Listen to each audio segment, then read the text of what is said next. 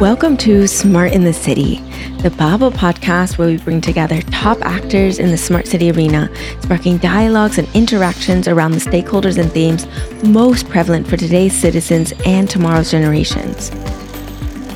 I am your host, Tamlyn Shimizu, and I hope that you will enjoy this episode and gain knowledge and connections to drive the change for a better urban life.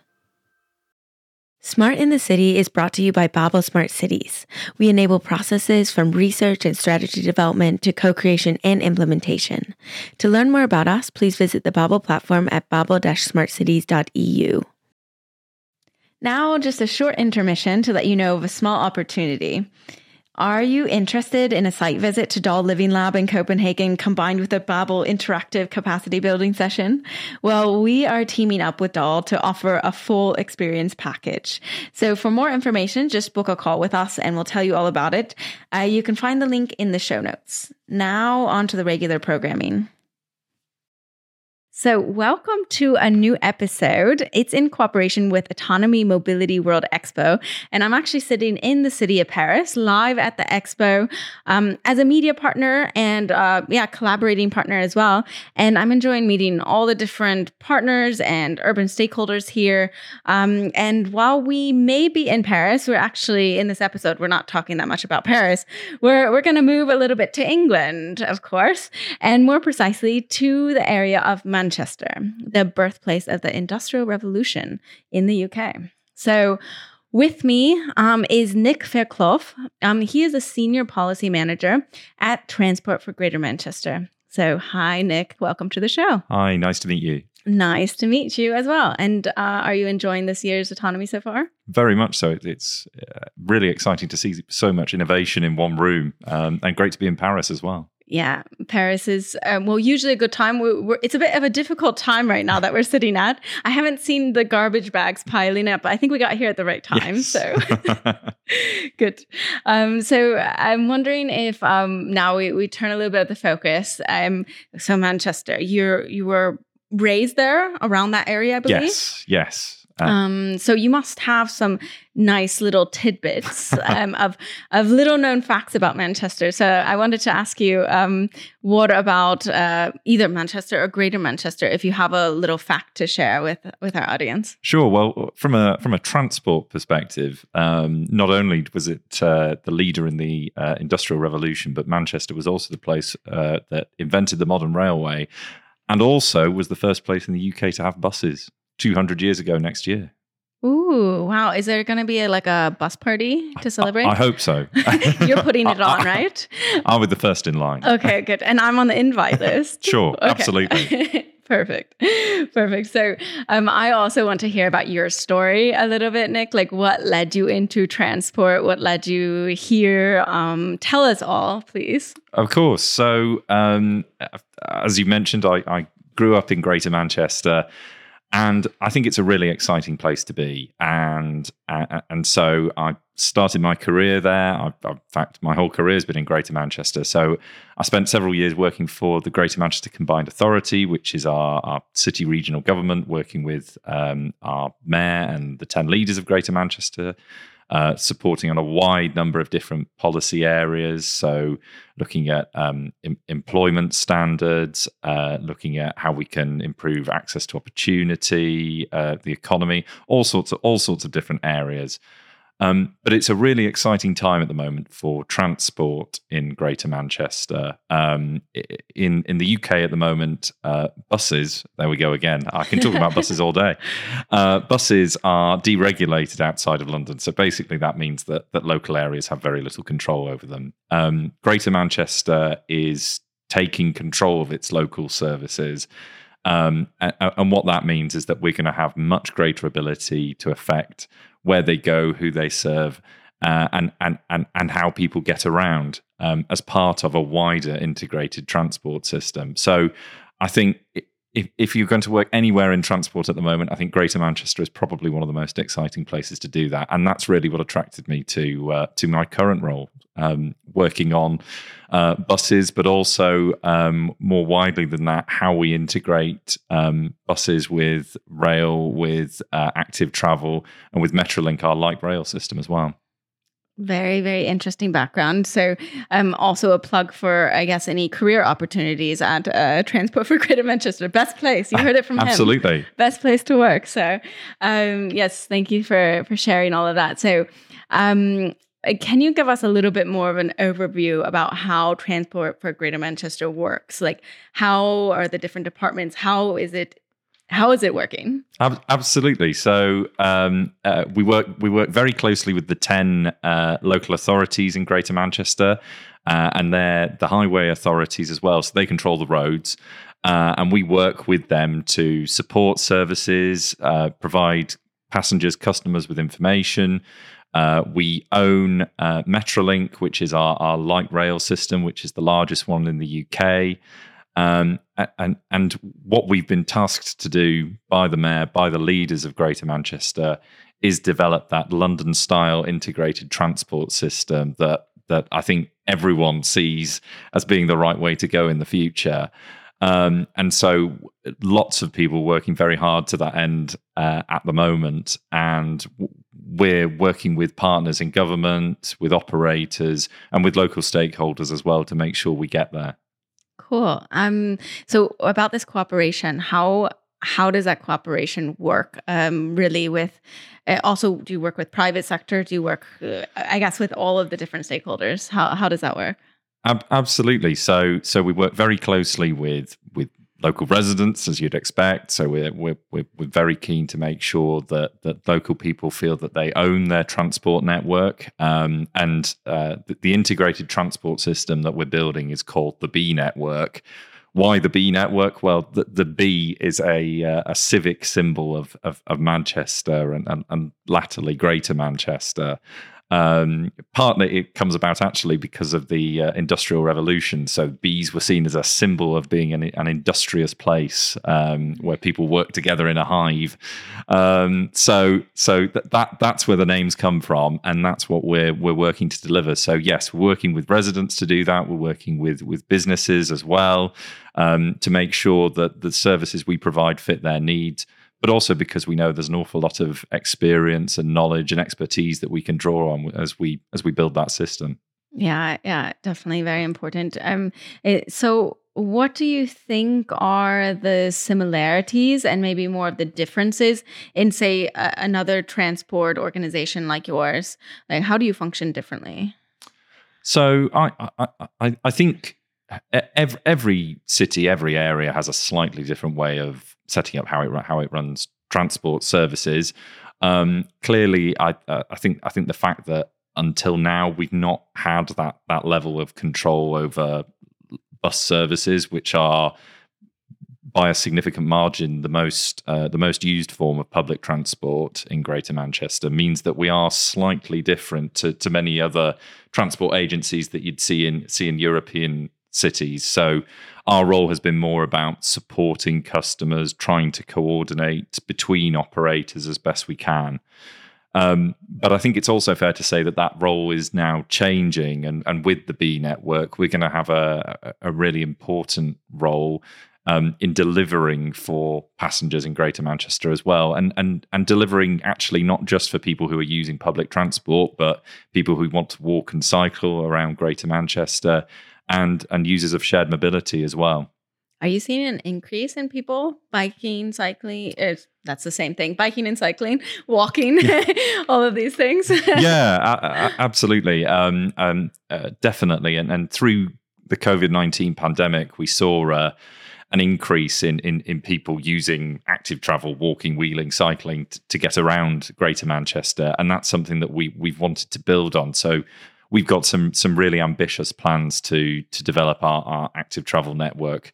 And what we want to see is that that's an integrated part of that wider transport system as well, as integrated as buses, as trains, as any other element, because fundamentally that's how people are going to get to and from bus stops, railway stations, uh, etc. Et and and that's really important.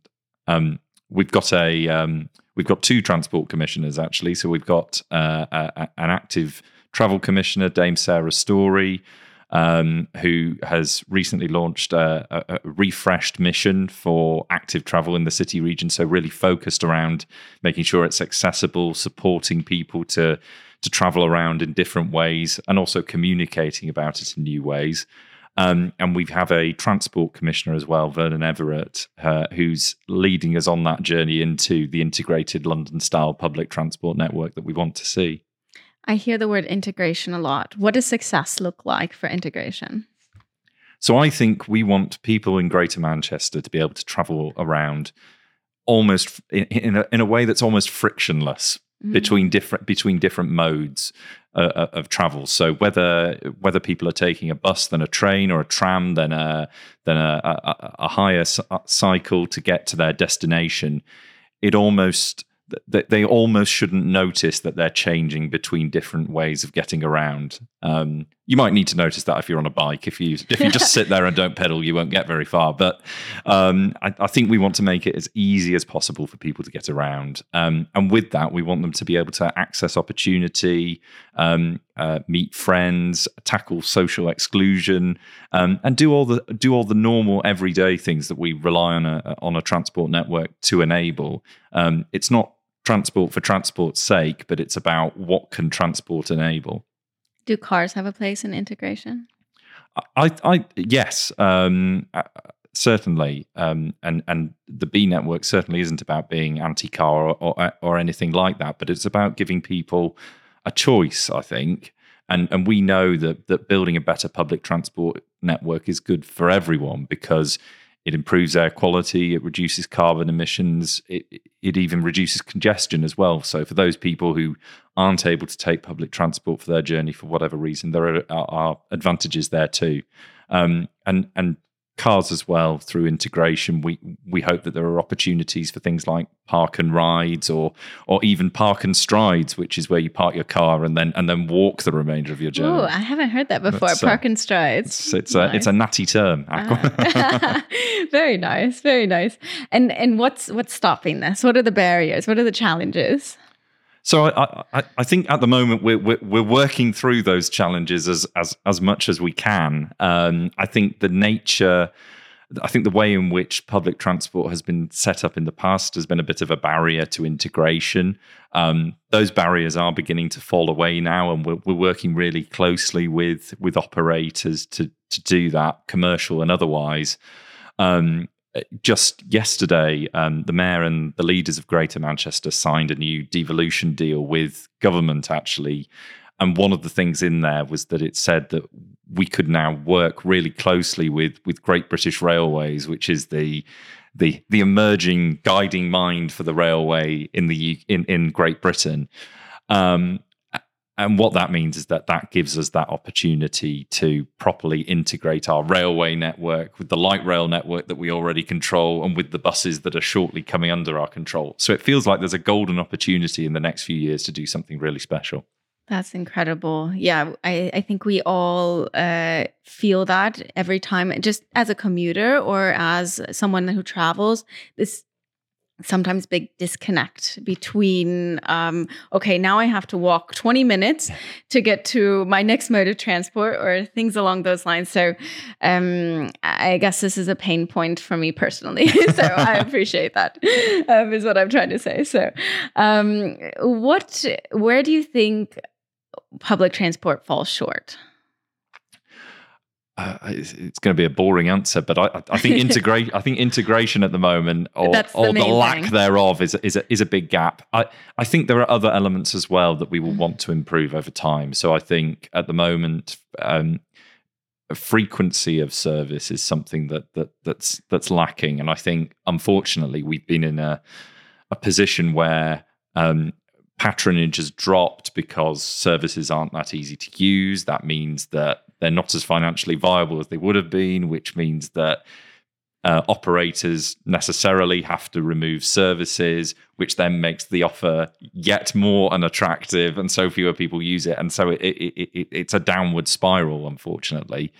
But I hope that that by delivering this this more attractive, more integrated network, we can get to a position where the spiral goes in the other direction where suddenly you have a network that's attracting more people that that is more commercially viable, which then means we can invest in more services and help to make them more attractive and bring more people onto the network. Makes sense. Um, finances. You mentioned it, and I want to touch on it. What's the what's the business model behind uh, public transport in Manchester? Like, how do we make it financially um, doable for yeah, let's say low income um, families? And uh, yeah, how do you do it? so we we know that affordability is a is a really important concern for people traveling on the public transport network. And it's a really important reason why some people don't travel on the public transport network as well.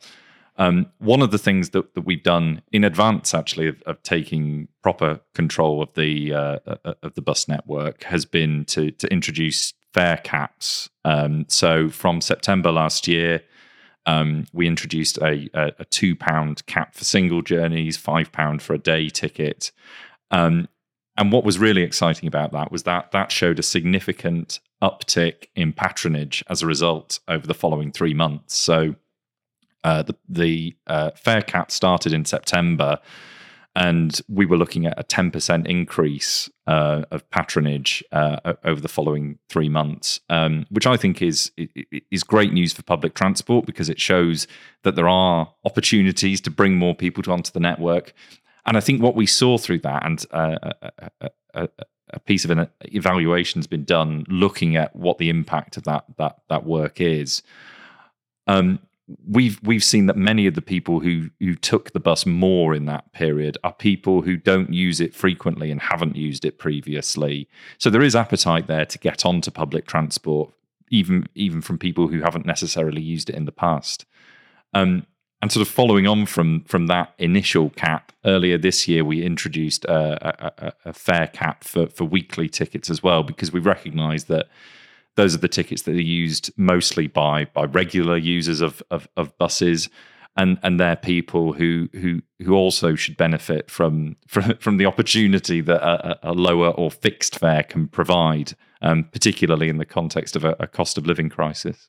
How did you find those numbers? Like was was there a lot of data backing those decisions? Or was it like let's try this price point and see how it goes? So so it was partly based on um, existing fares and uh, partly based on what was possible with the funding we had available.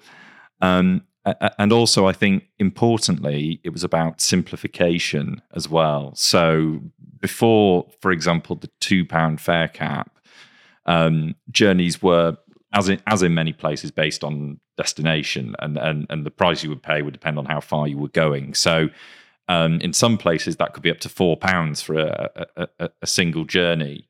Um, but i think having a really simple fare offer offers people the opportunity to think oh i'll get the bus. I know exactly how much it costs wherever i'm going. It's an easy option to make. And i suppose it comes back to that point about ease of use creating a frictionless system if people know what to expect before they get on public transport, then I think it makes it a much more attractive offer. Absolutely. I, I, love the simplification also of the price plans too. I feel like we don't talk about that that much.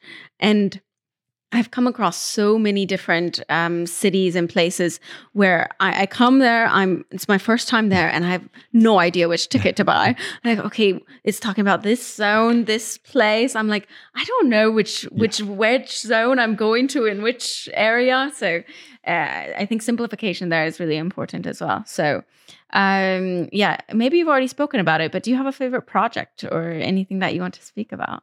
So one of the things that I'm really fortunate to be working on at the moment is the development of our uh, bus plan. Um, buses, it all comes back to buses. And I keep talking about yeah. buses, but they're they're they're really important, and I think um, that our bus plan gives us an opportunity to set out a really exciting vision for what buses in Greater Manchester can provide. We know that, as I've mentioned, they're already the most the most used form of public transport in the city region but I think there's an opportunity for them to be used more, not least because from a from a carbon reduction perspective, they're one of the the easiest ways that we can take uh, large people or uh, take large numbers of people rather around around the city region um, in a in a in a less carbon intensive way than than than than cars or, or, or other forms of travel. And buses are also really flexible compared to rail based forms of transport too. So um, we can add in services, try new things, be innovative as well as we go. Um, so I think there's a real opportunity there. And because we've not done this before, because we are franchising afresh, I think there's an opportunity uh, that, that, that's almost unique um, we probably won't get this opportunity again in, in in the coming years because we are starting starting afresh. So I think there's a real a real chance for us to to do something new and to build in some exciting ideas for the future. Cool buses. Yes. Always. Always buses. Nick the bus guy. That's like and other forms of public transport. We want an integrated Bee network. Yes. we don't discriminate. We just really like buses. Um, good, good. Um, so last last question of our of our main um, of our main section. I just Sure. want you to paint a picture in for the audience. Um, imagine Greater Manchester in year 2050, let's say. What does it look like? Well, uh, Integrated transport and lots of buses. you took the words right out of my mouth. Um, yeah, well, yes, absolutely. I, I, I think it's a, it's a, it's a place that that's that's fairer, that's greener, that's more prosperous, driven by good, reliable, attractive, affordable public transport that's easy to use, simple to understand, goes where you need it to at an appropriate level of frequency. Uh, It, it sounds fairly simple, but I, I- I think the opportunity it presents is is fairly revolutionary. Yeah, good picture. Good picture to paint. And um, this is your chance, your only chance I give you in the interview. No, I'm just kidding. but this is your chance to. Um, I, I always like to give an open floor now. Um, is there anything that we didn't touch on during this that you're like, oh, people really need to know about this? I, I think I think the, the the the other thing that I would mention is that um, that we have touched on, but I think deserves some emphasis as well, is the role of active travel in delivering a successful Bee network. Um, we know that at the moment, um, m- many people don't feel that they're able to safely cycle or scoot or e- even walk, to be honest, uh, to their destination, even where the journey is relatively short. Um, so helping people to feel feel safe, both in terms of reducing antisocial behaviour, but also uh, uh, making sure that the highway and the, the infrastructure that's in place that's in place supports people to get to their destination in a way that they feel safe about. I think that's going to be a really important part of our work over the next few years as well. So, in short, buses, yes, really important, but so is the rest of it too. good, good. Um, great words to end it on. Um, now I move to a little segment that we have. So we have different segments um, that we choose for different interviewees. Um, and the one that we chose today for you is called, it's very nice. It's a very lovely one. Um, it's called Inspire Us. Inspire us just a little bit with a story, a quote, or anything that has inspired you recently. Oh goodness. Um, I, I, I, I think traveling around on really, really well put together, properly integrated. There I go again. um, transport networks, as I've done to get here today. So traveling through London, traveling through Paris. I've seen that the, the opportunities that those can bring, and I think sometimes when when we're focused on improving transport, it, it can be very easy to go to get stuck in a silo almost and become very focused on buses or other forms of transport. it's not about it's not about the vehicle, it's not about the mode, it's about the people on it, and it's about how we get them to their destination, whether that's the new job, visiting someone in hospital, meeting a friend, whatever. But it's about helping people to really achieve their potential and supporting them to do that in a in a simple way. That was very inspiring. You you you did the assignment well. So Thank you very much. Good. Now I have one last question for you. So we're almost to the end. You've done brilliantly so far. Um, the question I ask every single guest. Um, it's always very interesting to hear the different perspectives. And it's to you, what is a smart city?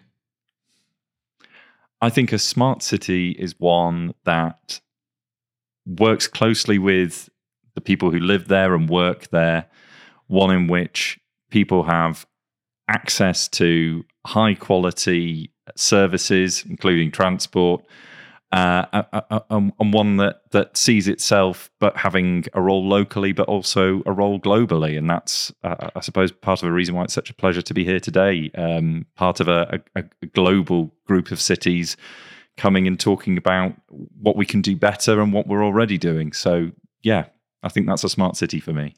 Yeah, very good answer. Um, have no have no uh, um, notes on that. So yeah, then um, that's all she wrote. So uh, thanks so much, Nick. I I know it's always tight schedule at events and everything running around, um, but it's it's really really valued to get your insights on all of this information, and I know everyone will be really interested to hear about all this work that you're doing. Um, so yeah, I appreciate your time and have fun at the event. Thank you very much. And to all of our listeners, uh, don't forget you can always create a free account on babel-smartcities.eu to find out more about smart city projects, solutions, implementations, all these cool things happening. Um, and with that, thank you so much. Thank you all for listening. I'll see you at the next stop on the journey to a better urban life.